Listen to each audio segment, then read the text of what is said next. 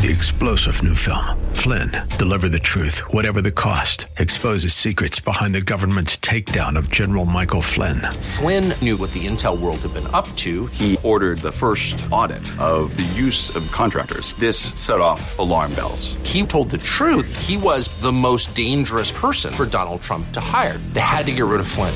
Flynn, deliver the truth, whatever the cost. Available now. Watch it today. Go to salemnow.com. Salemnow.com. 15% off on. The following program is sponsored by the National Prayer Chapel.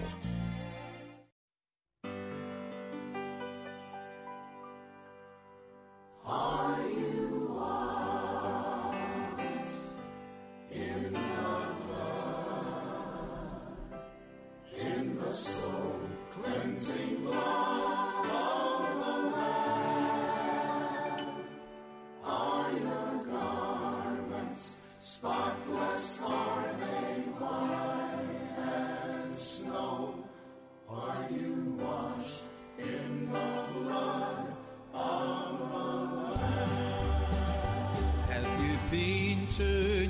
Jesus for the cleansing power? Are you washed in the blood of the Lamb? Are you fully trusting in His grace this hour? Are you washed in the blood of the Lamb? Are you washed in the blood, in the soul cleansing blood of the Lamb? Spotless? Are they white as snow? Are you washed in the blood of the Lamb?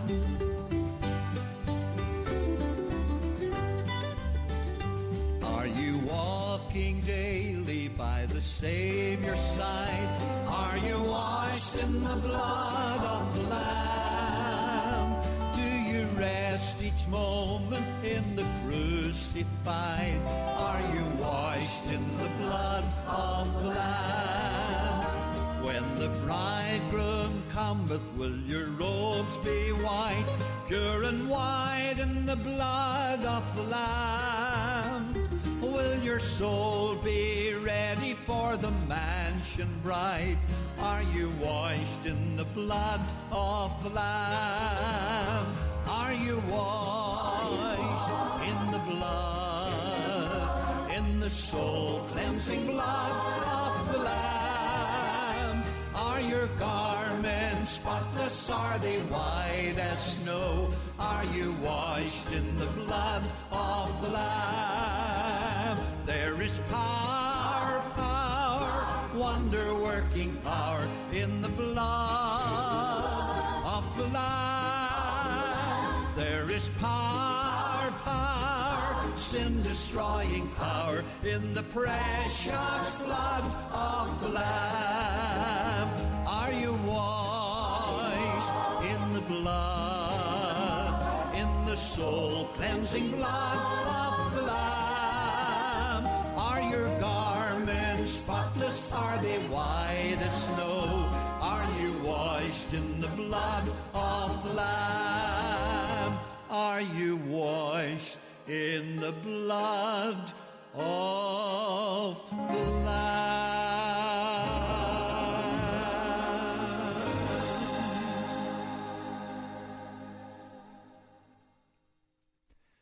What can God do in the life of a man or woman who is willing to be a vessel of righteousness? What can God actually do in your life? Well, my answer is He can do as much as you're willing to let Him do. It's not God who withholds from us. It's we who withhold from Him. So, how much can God do in your life? As much as you'll let Him do. There are a number of places in Scripture where I, I look with longing eyes. I look at James and John, sons of thunder, Jesus called them. Their hearts filled with rage with bitterness. But because they walked with Jesus and he dealt with them very kindly, they submitted themselves. We find John talking about himself, saying, I'm, I'm the one Jesus loves. Do you find yourself saying over and over, I'm the one Jesus loves? Changes everything, doesn't it? It's not like a plaintive child saying, I love you, Jesus. I love you, Jesus, but why are you so far away from me? No, it's, I'm the one Jesus loves. Thank you, Jesus, for loving me. So, how much can Jesus do in the life of James and John? Well, he can remove the anger from their hearts, he can make them confess that Jesus loves them. James can go to martyrdom as the first to stand before Herod and say, I serve Jesus, and be martyred. That's what Jesus could do in James' heart. We get a picture of Peter at the end of his life. Not, not the end of his life as we think of old age. Rather, Peter now has served the Lord with his wife. And extra biblical sources in history tell us that they were crucified together. His wife was crucified first. And the record is that he was speaking words of encouragement to her. Be strong.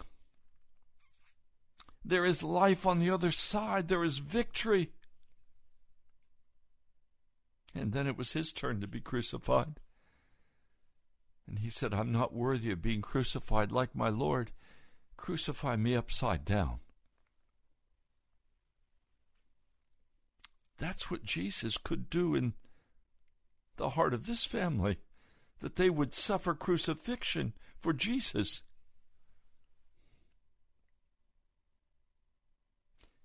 But when I think of all of those in the scripture and wonder at what Jesus could do in their life,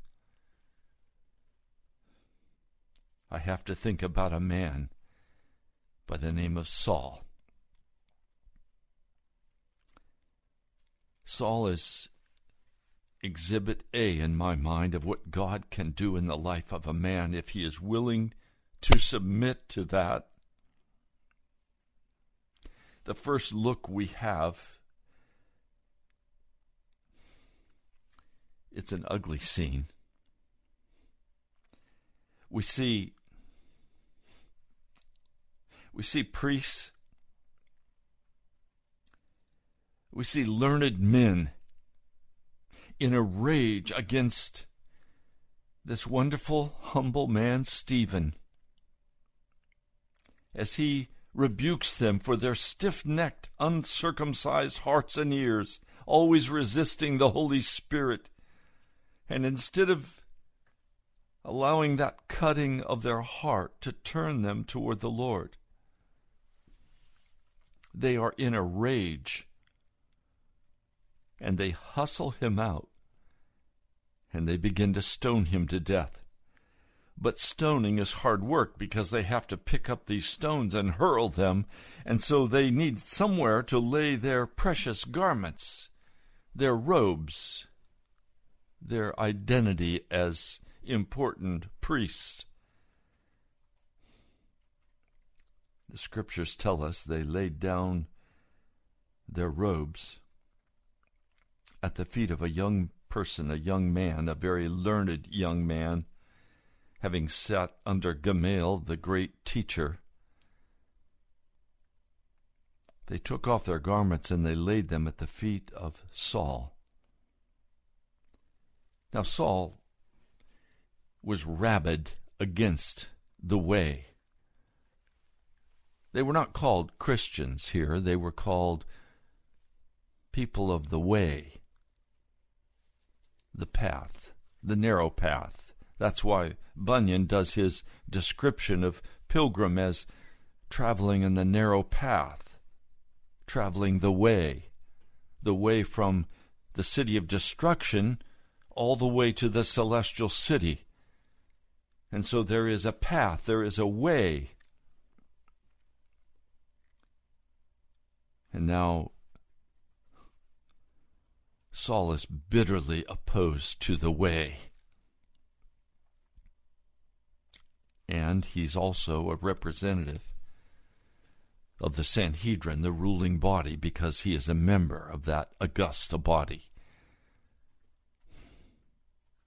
And so, as they are executing this man with stones, a horrible way to die, a gruesome way to die, Saul is cheering them on. He thinks they're doing something awesome for God. Stephen, Lord Jesus, please receive my spirit. I'm sure he didn't say it calmly. I'm sure he shouted it at the top of his voice with the agony and pain of stones thudding against his body, some hitting his head, bloody and bruised. And finally, he falls to his knees. He can't stand any longer. He's dizzy from the stones striking him. And he cries out with a loud voice, Oh Lord, may you not lay this sin to their charge. His heart was of utter forgiveness. That's what God can do in the heart of a man. And then the scriptures say he he didn't die. He fell asleep. The first death is not death, it's a sleep, according to the scriptures. Now, Saul was very much approving of his murder. He had participated in other murders as well. This was not the first or the last. The disciples came and took the body of Stephen, and they made, Scripture says, loud lamentations over him. There was great wailing, there was great weeping in the body of Christ over this wicked action. Saul was trying to destroy the church. The ecclesia, the called out ones, the ones who walk the way. What I want you to hear at the very beginning of today's message is that the way is an honorable path. It is not a broad path, it is a narrow path. Many of you are walking away, but not the way. In fact, many of you are walking on the broad path, the broad way.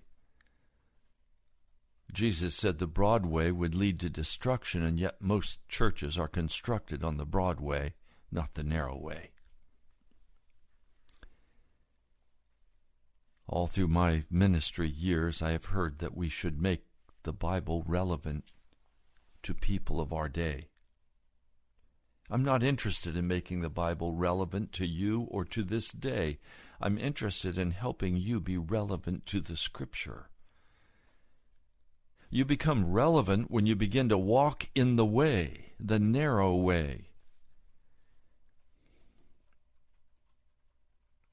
He was going house to house, dragging men and women to prison, where they would be tried, sentenced, and killed.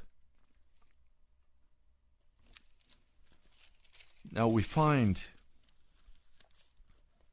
Saul is burning with hatred and rage against the way. But Jesus wants to take this burning ember of fire and start a blaze for righteousness. This burning brand of fire. He wants to turn into an instrument of righteousness. Now, please I want you to hear this today. No matter where you find yourself, God can use you. But He probably cannot use you very well right now where you're at. And that's why I opened this broadcast with a question What can God do with you? How much are you willing to let God do in your life? Are you willing to let God do what He wants to do with you? You may be in the valley of despair. You may be filled with pride and arrogance. You may be filled with anger and rage. You may be dead today. What are you willing to let Jesus do with you? So here's Saul breathing out threats and murder. These are not empty threats, these are actual threats, and his murders are real. And he asks the high priest to give him letters of authority to go to the synagogue that is in Damascus to look for people of the way, both men and women. And he wants to bring them back to Jerusalem and put them on trial. And then he wants to execute them. He wants to stone them to death. He's on his way. He has an entourage. And as they're making their way just outside of Damascus, suddenly a light from heaven flashed around him. A flashing of the light. Now understand, he's walking in the sunlight. This light had to be much brighter than the sun, or he would never have seen it. This was not a little flashlight. This was the brilliance beyond that which the sun was providing. It was so bright it causes him to fall to the ground. He is stricken down with this brilliance. And he hears this voice speaking to him Saul, Saul, why are you persecuting me? And he says, Who are you, Lord? Now, he uses the word Lord only as a term of great respect because out of the sky is coming a voice and a brilliant light. His eyes are shut, but his, his ability is still full of sight for the light. Who are you, Lord? I am Jesus. I'm sure a shock went through his system like a like an electric shock. It must have been the most startling thing he had ever experienced in his life. Because suddenly a whole transition begins to happen in his mind and his heart. He's saying, Jesus. Jesus? The Nazarene? The crucified one? Jesus? I am Jesus, whom you are persecuting. Now we're told, as he recounts the story in the book of Acts, he said, I am Jesus, whom you are persecuting, but you must get up and stand on your feet. Now I appeared to you for this purpose, to appoint you a minister and witness both of the things which you saw and of the things which I will reveal to you, delivering you from the Jewish people and from the Gentiles to whom I am sending you, to open their eyes, to turn them from darkness to light, from the authority of Satan to God. He's being told that he was serving Satan in his rage against the way.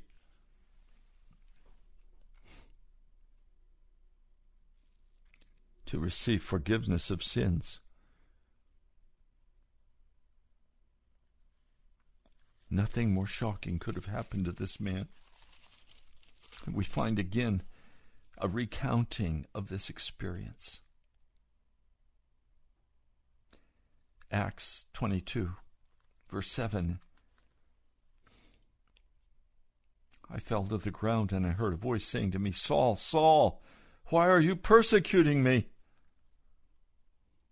I answered, Who are you, Lord?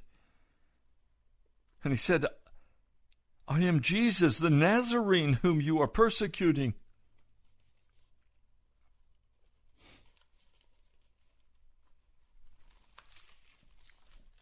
The passage in Acts 26.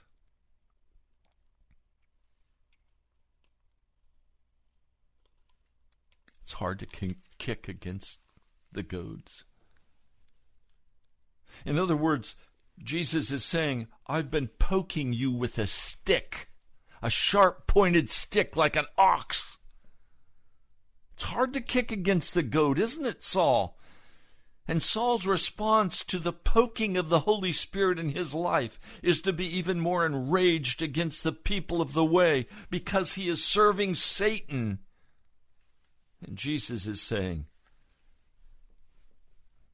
I choose you as my servant.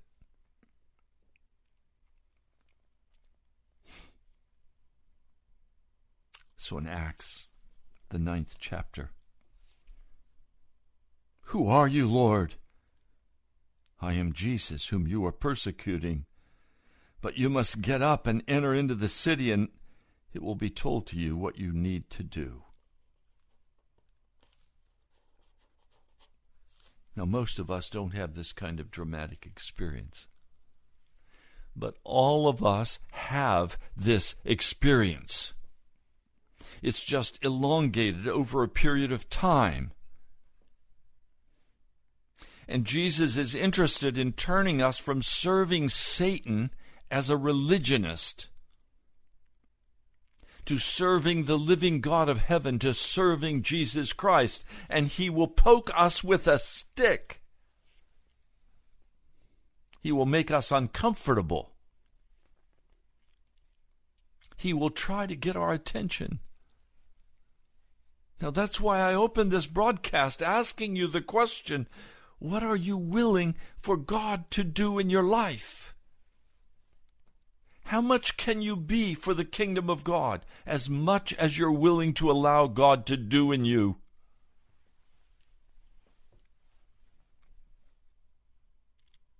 He wants to use you for the kingdom of God.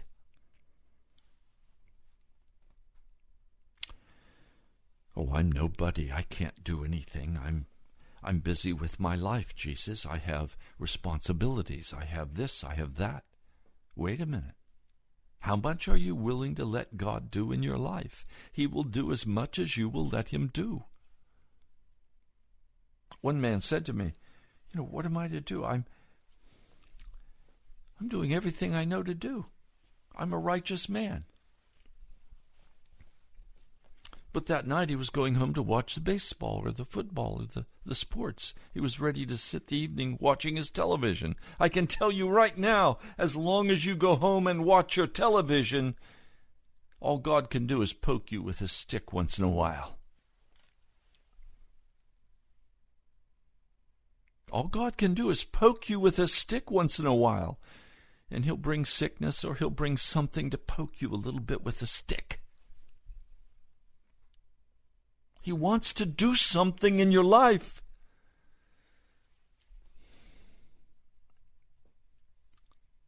But you're not sure how much you want to let God do. Because, please, if God's going to do in your life what He wants to do, you're going to have to come to an end of self. You're going to have to give up your lust after the world. You're going to have to be given over to him so he can do what he wants to do. Do you think Peter would have been transformed into the man willing to be crucified upside down if he had not left his wife and his home and followed Jesus for three years, sleeping outside often, walking the dusty roads of Palestine? Do you think that Peter could have been transformed had he stayed in his fishing business. No, he could not have been.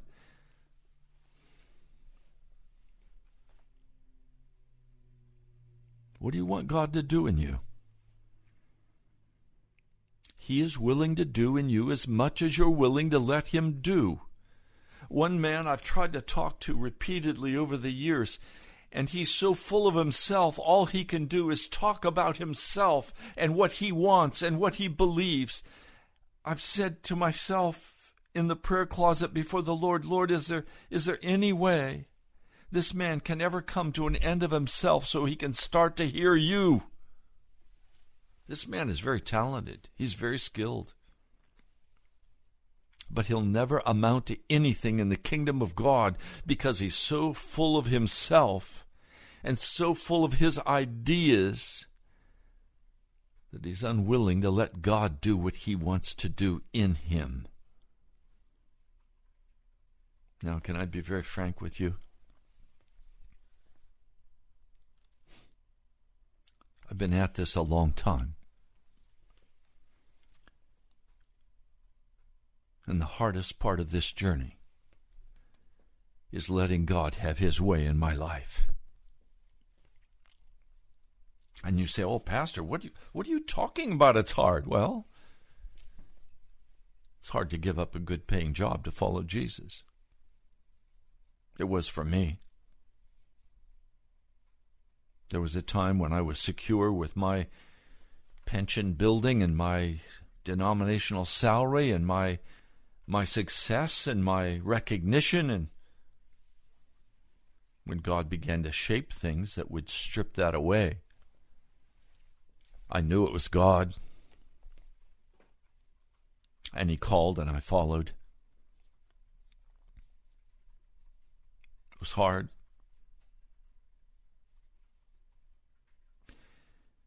God has done a number of things in my life that have been so excruciatingly painful. I've said, just, just let me die, Jesus. Just let me.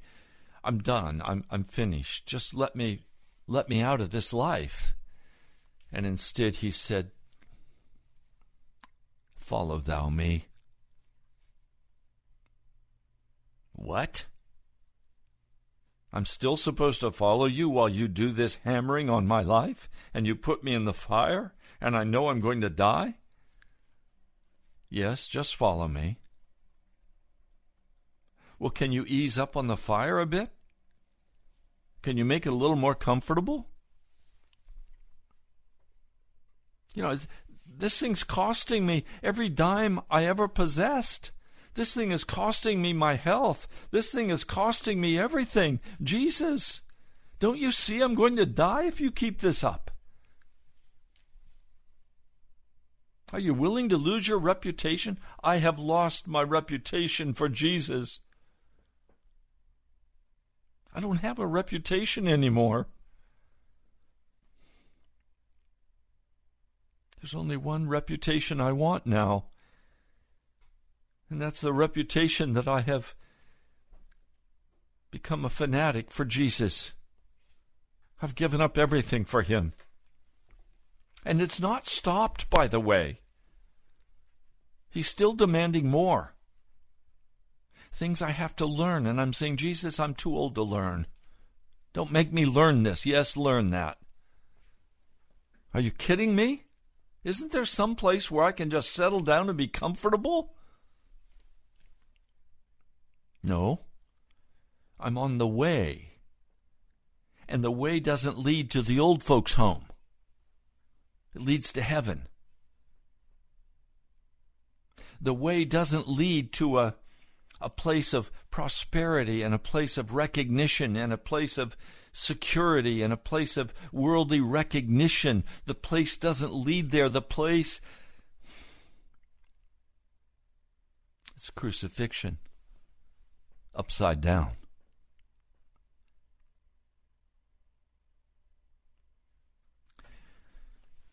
Well, Pastor, I'm I'm not sure I want to let Jesus do whatever he wants to do in my life.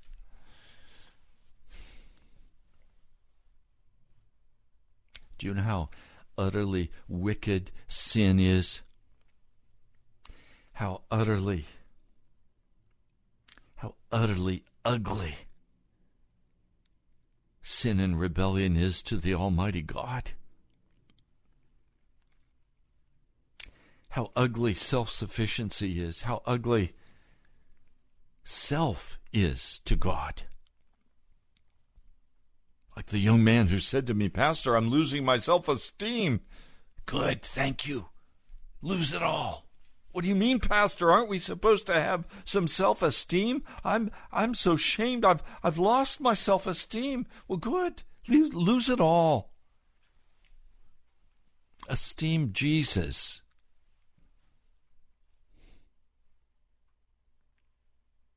How much are you willing to let God do in your life?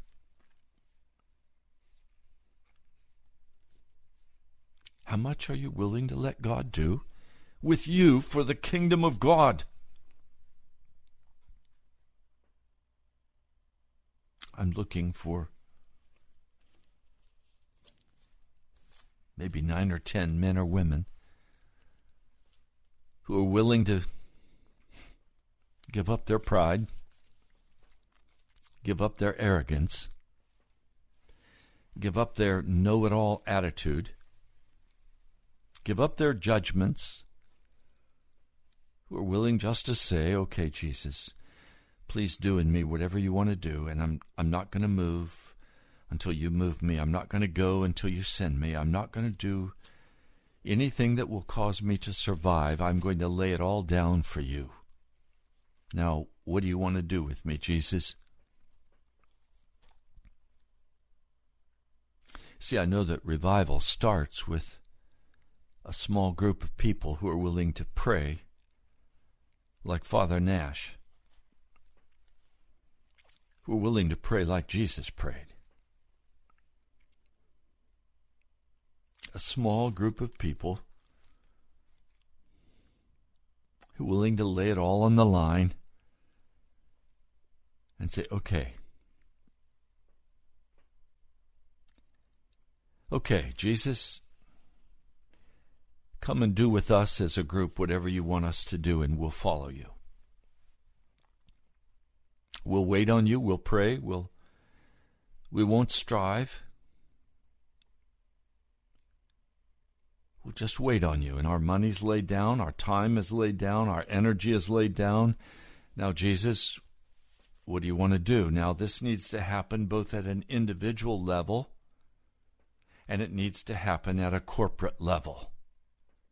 It needs to happen with you as an individual as you look and wait upon Jesus for your work, your sustenance, your family, and then also as you lay down your life with the church.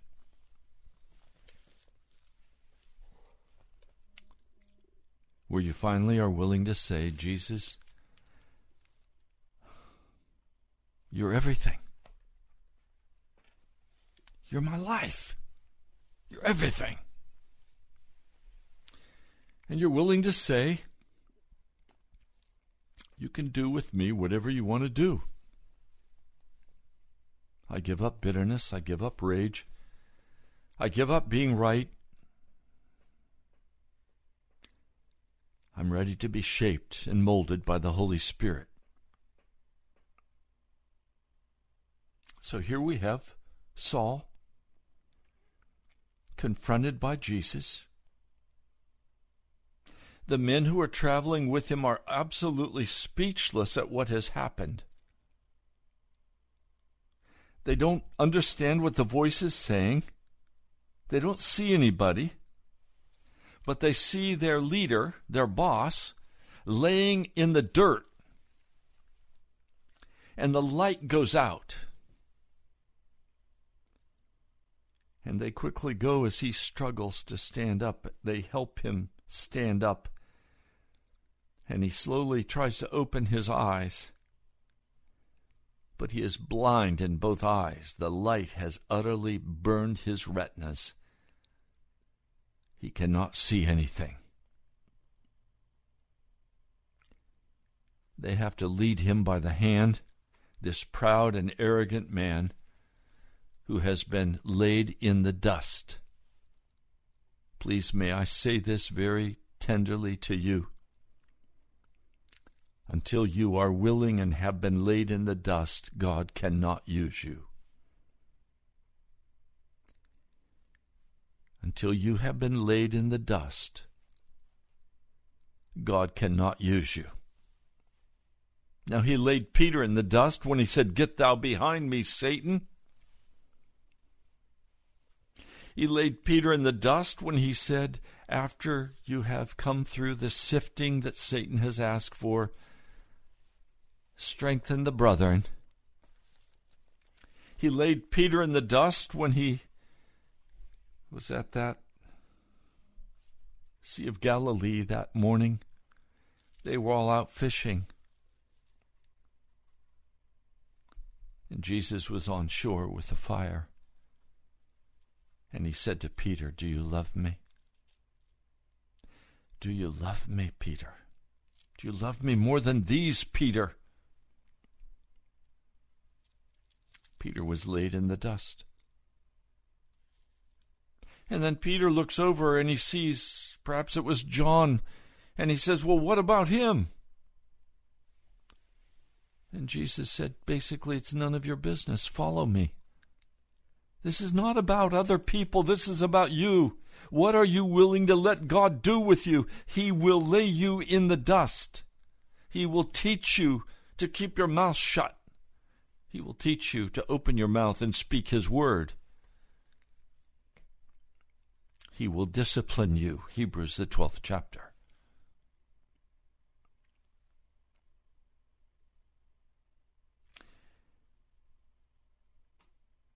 He was led by the hand and he was brought into Damascus. And he was blind. and he couldn't eat and he couldn't drink. He had a mind that was like a trap. It was an educated mind. It was a sophisticated mind. And nothing seemed to, to work in his world. He'd been raised a, a Jew of all Jews. He'd been disciplined in all the aspects of the law. He was perfect according to the outward law all 600 commands. And suddenly his whole world was turned upside down.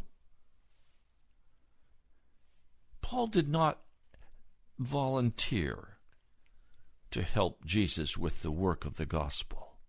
He was ordered to help with the work of the gospel.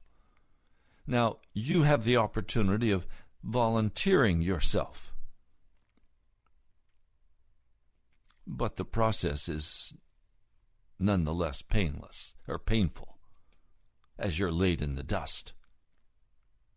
There is a desert time for every man and every woman who desires to serve Jesus. There is a time of humbling before God. There is a time of turning aside from all of my self interest, where I'm finally willing to say, if my life is not worth something more than this wicked world, then all of it is in vain and all of it is foolishness. I must have a purpose for my life.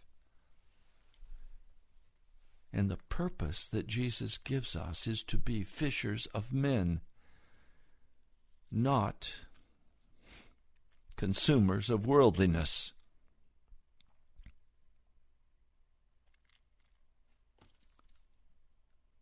So now he's sitting blind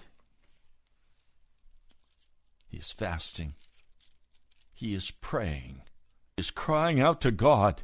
And he's crying out to Jesus, the man he tried to kill the followers of. Suddenly, I'm sure there was coming into his mind Isaiah 63 and many other passages of Scripture speaking about what the Messiah would be. And suddenly his whole vision is cleared in the spirit realm, and he sees how this man, Jesus, fulfilled all the promises of Moses. And David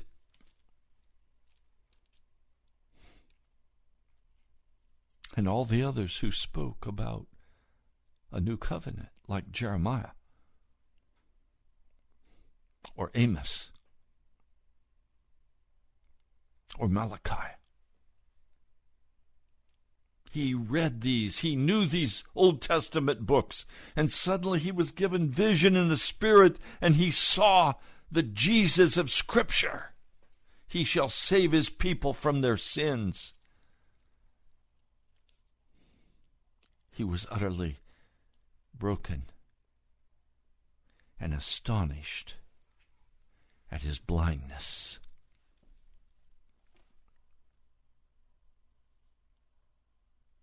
I'm sure he also was weeping with sorrow over the wickedness of his serving Satan, because now, for the first time, he sees that what he is doing in the name of God is for Satan and not for God.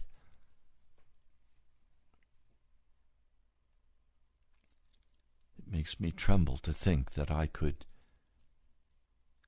be earnestly doing all that I can do to serve Jesus and, in fact, be serving Satan. Serving Satan is marked by accusations, condemnation, judgments, malice, dissensions. The fruit of the Spirit is love, joy, peace, long suffering, patience, kindness, goodness.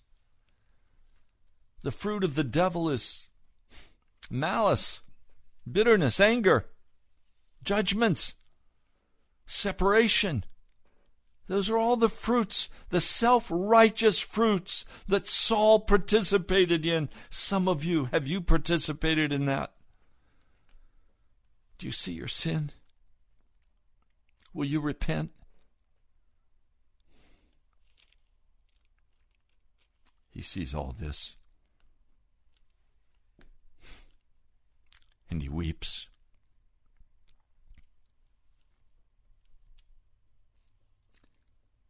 Now there was Ananias. I don't know Ananias except these very few verses in Scripture, but I want to tell you. I want to talk with Ananias when I get to heaven.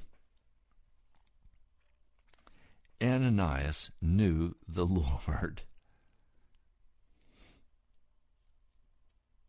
The Lord came to him in a vision and said to him, Ananias, and he said, Behold, I'm here, Lord.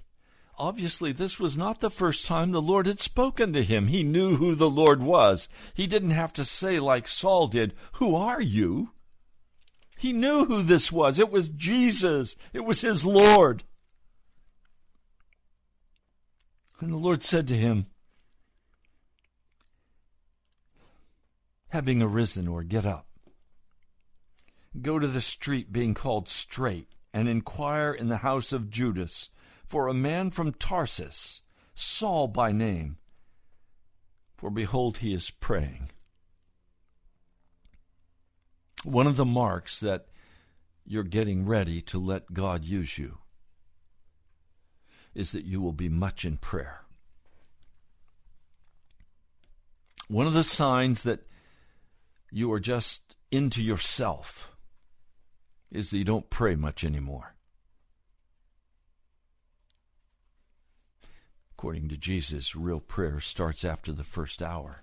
Could you not watch and pray for one hour?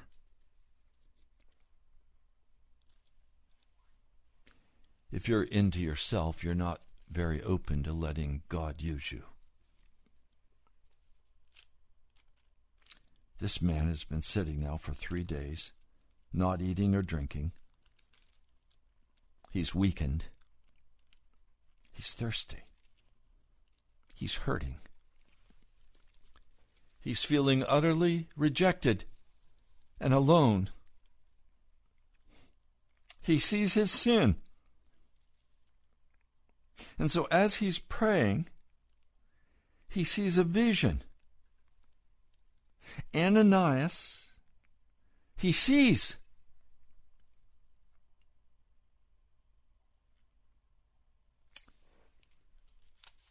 So Ananias goes into an argument with the Lord. I've heard many things concerning this man, Saul. How much evil he has done to your holy people in Jerusalem and in this place. He has authority from the chief priests to bind all the ones calling on your name. But the Lord has said that he saw a man in vision, Ananias by name, having entered and having put a hand on him that he may see again. So we have what God has said to Saul. And now we have Ananias not wanting to obey but arguing with Jesus. It reminds me of of John the Baptist, he has spent his whole life preparing for the mission to open the way for Messiah. He has preached boldly everything necessary to preach to turn Israel toward the Messiah. And finally, the Messiah shows up, and the scripture says he tries to deter him from being baptized.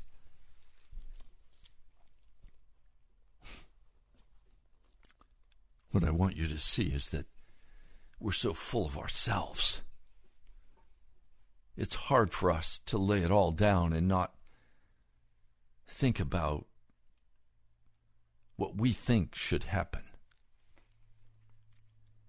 John the Baptist even tried to tell Jesus what he should do and not do.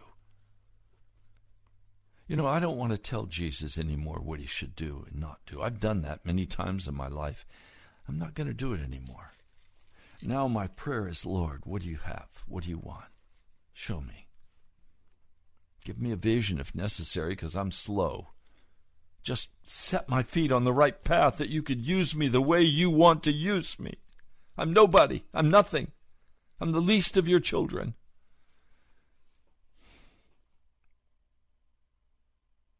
The Lord is very direct with Ananias. You must go because this man is an instrument of choice for me to carry my name before Gentiles and kings and the sons of Israel, for I will show him how many things it is necessary for him to for the sake of my name. That was a bone thrown to Ananias. Look, Ananias, he's going to suffer. He's not going to get away with this. He's going to suffer for my name. And oh, he did, and finally laid his neck down on the chopping block and his head was cut off. And Saul suffered martyrdom for the sake of the Lord, the Lord Jesus. So Ananias went. He entered into the house. He placed his hands upon him. Now listen to what he says. Brother Saul. if this is what Jesus wants, Ananias is going to submit and say, okay, he's my brother. I don't like this man. I don't like what he's done. I think you're making a mistake, Jesus. But if you say so, he's my brother. We're so quick to judge one another and say, You're not my brother. I'm not going to walk with you. But Jesus says, This is the one I've chosen. And Ananias says, Okay, I'll call him brother. Brother Saul, the Lord has sent me, the one having been manifest to you on the way which you were coming, in order that you may see again and may be filled with the Holy Spirit. And immediately something like scales fell from his eyes. He saw again, and he arose, baptized. Baptized in the Holy Spirit. and then he received food. He regained his strength. And immediately, verse 20, he was preaching the Christ in the synagogues. He was preaching the Messiah, that he is the Son of God, that Jesus is the Son of God. Saul's not going to waste any time. He's going to change.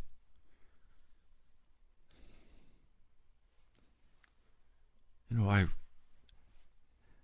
I have and I am repenting that it has taken me so long to let Jesus do in my life what he wants to do. Don't fool yourself and say, Oh, my life is over. I can't do anything. No, that means I'm unwilling to submit myself to Jesus to let Him do in my life what He wants to do. Are you willing today to say, Jesus, do whatever you want to do in me? I submit my life and I'm going to cut off everything of the world, everything of the flesh, and everything of the devil. I'm going to turn the television off. I'm not going to watch the movies anymore. I'm not going to fornicate anymore. I'm not going to be lustful in my heart toward women or men. I'm going to turn aside from every uncleanness. I'm going to confess before you everything that I know I have done or participated in. And I'm going to ask you to do what you want to do in me. I am going to leave all sin.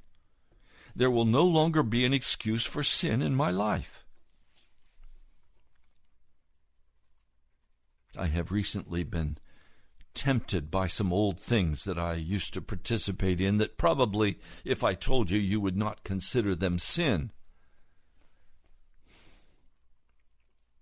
I have just said this. I would rather die before I go that way again.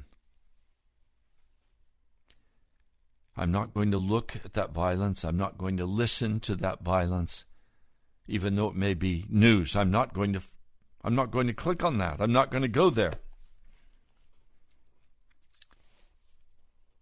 I'm not going to watch movies, even though Christians are constantly asking Oh, did you see that movie? And I'm stunned because some Christians will watch a movie on the life of a Christian character and that movie becomes more vital to them than the Word of God is to them. And they establish their truth on that movie, created probably by unclean men and women for entertainment. No, I'm not going to watch their movies. I'm not going to listen to their foolishness. I'm going to go to Jesus and I'm going to go to the Word and I'm going to pray. And I'm going to wait on Jesus.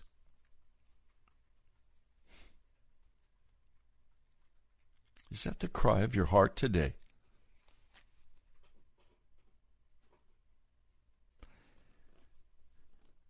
How much are you willing to let God do in your life?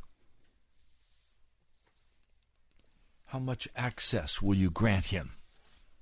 Will you cut off every unclean thing that he could have full access to your heart?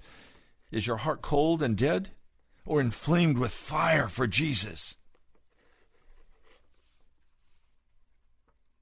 Well, we're almost out of time. You've been listening to Pilgrim's Progress. I'm Ray Greenley from the National Prayer Chapel. We're having a time of prayer and fellowship on Tuesday evenings at the National Prayer Chapel. We're going to start praying at 6:30. Most because of work will not get there till 7:30. But we're going to pray. We meet at the All Saints Anglican Church. It's located at 14851 Gideon Drive, Woodbridge, Virginia 22192 go to our webpage, nationalprayerchapel.com. There you'll find all the information about where we meet, how you can come.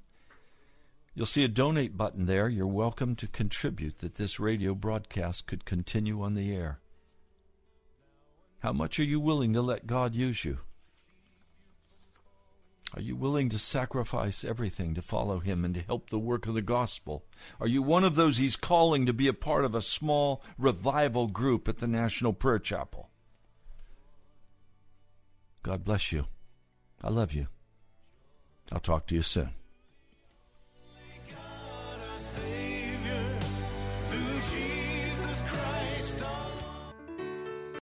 Three star general Michael J. Flynn, head of the Pentagon Intelligence Agency, knew all the government's dirty secrets. He was one of the most respected generals in the military. Flynn knew what the intel world had been up to, he understood its funding. He ordered the first audit of the use of contractors. This set off alarm bells.